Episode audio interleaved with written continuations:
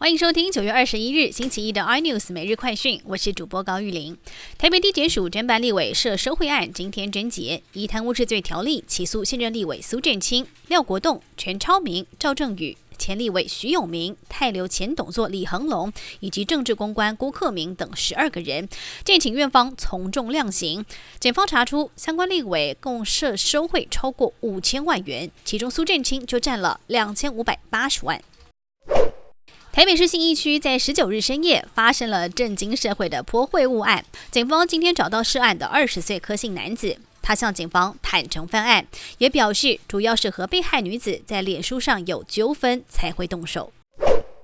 市场传出台积电二纳米制程研发有重大突破，供应链透露，台积电二纳米研发进度超前，业界看好二零二三年下半年风险性市产良率可以达到九成，助攻未来持续拿下苹果、辉达等大厂先进制程订单，要让三星看不见车尾灯。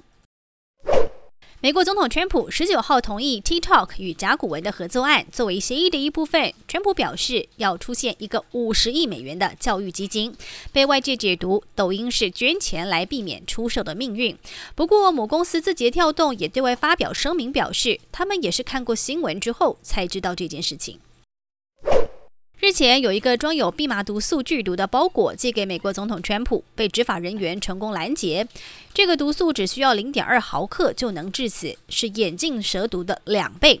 CNN 的最新报道指出，寄送包裹的女子试图从加拿大逃往纽约州，不过被当场逮捕。警方也发现身上还携带枪支。更多新闻内容，请锁定有线电视八十八 MOD 五零四 iNews 最正晚报，或上 YouTube 搜寻三立 iNews。